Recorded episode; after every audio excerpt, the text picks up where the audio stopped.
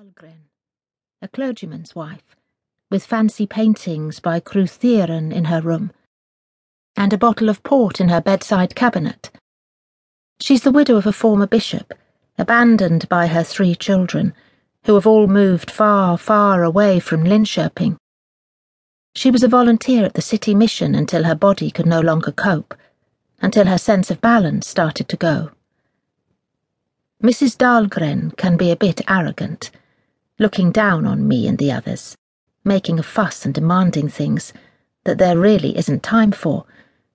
But I think she just feels lonely. How do you end up that lonely, even though you've got children? What makes your children abandon you, go away? Viveka Dahlgren is 92 now. Almost all of her friends are dead. There's no one to hold her thin skinned hand, and those of us who work there don't have time. Could I abandon Mum? Tuva wonders as she crosses Drottninggatan. Maybe that's what I did when I started school at Lundsberg. When she's home for the summer, she wants to live with her mum. Doesn't get on well with her dad's young girlfriend. Anyway, he lives too far out in the countryside. The resident she likes best of all at the Cherub is Conrad Carlson. He's a fighter, well read, a worker who improved himself through his own efforts, a worker who, just as he should have been enjoying his retirement, had a severe stroke and ended up paralysed down half of his body. But not paralysed in his soul.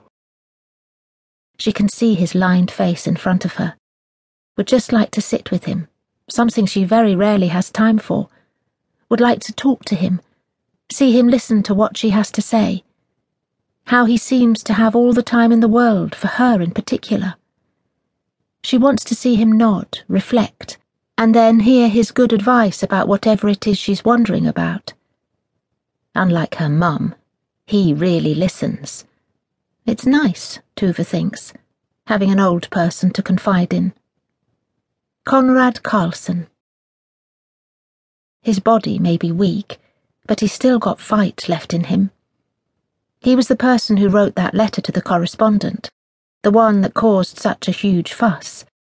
He listed ten points detailing the failings at the Cherub and how cost cutting had led to poor care, so that the care provider, Merapi, could make a healthy profit. Over the past week, Conrad has seemed tired as if the heat was slowly eating him up.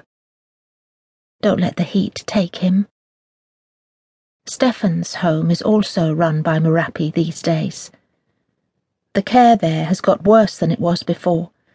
All the good staff have resigned. Tuva doesn't want to think about it. She herself works for Merapi, even if it doesn't feel like it. She works for herself. Even so. She's part of a failing care system, whether she likes it or not. Tuva is approaching the park now, can see the tops of the birch trees, and smell the scent of summer Linköping. Growing, alive. As if everything alive in the city were enjoying the heat and the sun. But every now and then she picks up the stench of decay in her nostrils. Proof that the city's inhabitants can't keep the dirt at bay altogether that life and death are both happening all the time. There's a smell at home, in her mum's flat. At first it was only there sometimes, but now there's a definite stink in the flat all the time, as if something has died, a cloying, sickly smell. She and her mum have tried to locate its source, but it's impossible to say where it's coming from. At first they thought it was the sink, but when they leaned over the plug hole there was no smell there. Same thing with the shower. And they've tried keeping the windows closed so the smell can't be coming from outside. Some days it's stronger, others weaker, but it's always there. Her brain gets used to it after a while, but her awareness that it's there is always nagging away at the back of her mind. How does the jungle smell? She's applied to do voluntary work at the end of the summer in Rwanda that and a whole load of options at university. She's hoping that Rwanda works out, but hasn't said anything to her mum about her plans. But she knows she's curious.